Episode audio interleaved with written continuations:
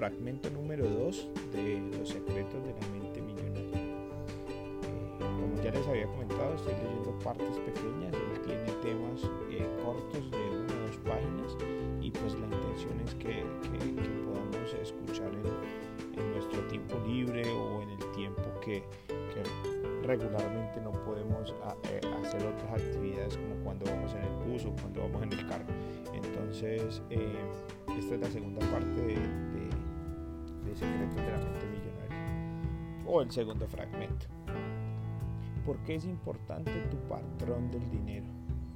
¿Has oído hablar de personas que se han colapsado económicamente? ¿Te has dado cuenta de que hay gente que tiene mucho dinero y después lo pierde? ¿O que tienen excelentes oportunidades y empiezan bien, pero después las desaprovechan y terminan hundiéndose? Ahora ya sabes la verdadera causa. Visto desde fuera, puede parecer mala suerte, una coyuntura económica negativa, un socio pésimo, lo que sea. Sin embargo, por dentro es otro asunto. Por eso, si entradas en contacto con cantidades de dinero importantes sin estar mentalmente preparado para ella, lo más probable es que la riqueza te durase poco y que finalmente terminarás perdiéndola.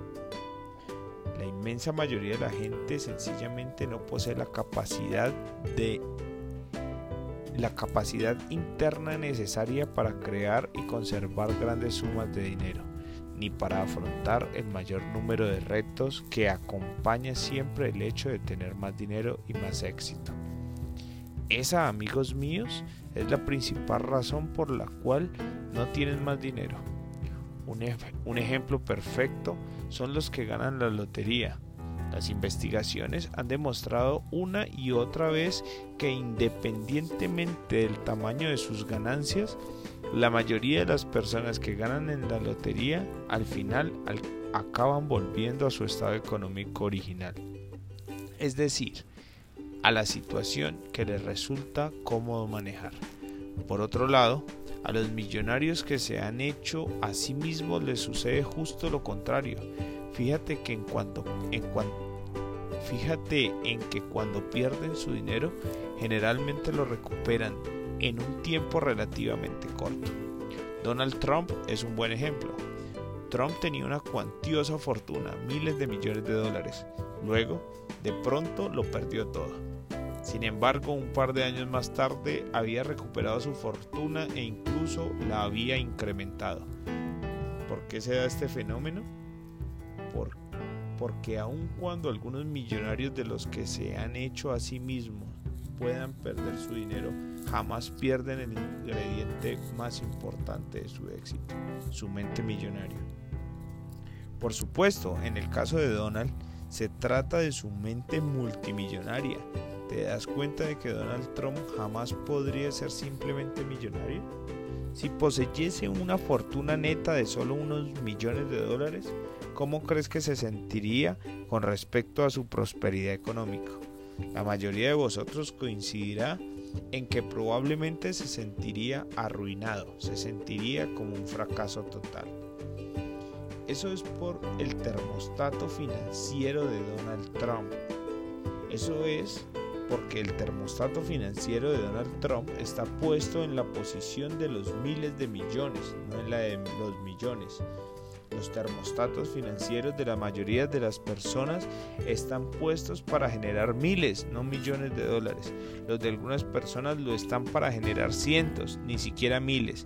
Y los de otras en la posición de bajo cero, se encuentran completamente congelados y no tienen la más mínima idea de por qué. La realidad es que la mayor parte de la gente no alcanza su pleno potencial. La mayoría de las personas no son prósperas. Las investigaciones demuestran que el 80% de los individuos jamás disfrutarán de la libertad económica que les gustaría poseer y que el 80% ni siquiera pretenderán ser verdaderamente felices. La razón es sencilla, la mayoría de la gente es inconsciente. Van un poco como dormidos al volante. trabajan y piensan a un nivel superficial de la vida, basándose tan solo en lo que ven. Viven estrictamente en el mundo visible. Las raíces crean frutos. Imagínate un árbol. Supongamos que representa el árbol de la vida. En él hay frutos. En la vida en la vida a nuestros frutos se le denominan nuestros resultados. Pero miramos los frutos, o sea, nuestros resultados, y no, y no nos gustan, no son suficientes, no son demasiados, eh, son demasiado pequeños o no saben bien. Entonces, ¿qué tenemos tendencia a hacer? La mayoría de nosotros pone aún más atención y concentración en los frutos, en los resultados. Pero ¿qué es lo que en realidad crea esos frutos concretos? Lo que crea esos frutos son las semillas y las raíces. Es lo que hay bajo el suelo, lo que crea aquello que está por encima de él. Lo que no se ve es lo que crea lo que se ve. ¿Y eso qué significa? Significa que si quieres cambiar los frutos, tendrás que modificar primero las raíces.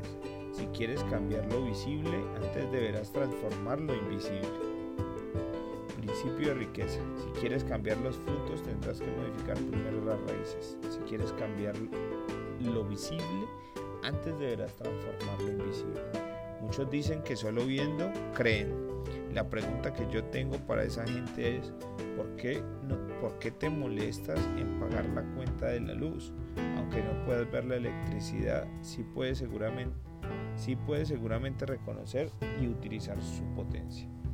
Si tienes cualquier duda de su existencia, mete el dedo en el enchufe y te garantizo que tus dudas se desvanecerán rápidamente. Según mi experiencia, lo que no puedes ver de este mundo es muchísimo más poderoso que cualquier cosa que puedas ver. Estarás de acuerdo o no con esta afirmación, pero en la medida en que no apliques este principio en tu vida tendrás problemas. ¿Por qué? Porque estás yendo en contra de las leyes de la naturaleza, según las cuales lo que hay debajo del suelo crea lo que hay por encima de él, lo invisible crea lo visible. Como seres humanos, formamos parte de la naturaleza, no estamos por encima de ella. Por consiguiente, cuando nos alineamos con sus leyes y trabajamos en nuestras raíces, nuestra vida fluye suavemente. Cuando no lo hacemos, la vida se complica. En todos los bosques, en todas las granjas, en todos los huertos de la tierra, es lo que se encuentra bajo el suelo, lo que crea aquello que hay por encima. Por eso es inútil que pongas la atención en los frutos que ya has cultivado. No puedes cambiar los que cuelgan del árbol.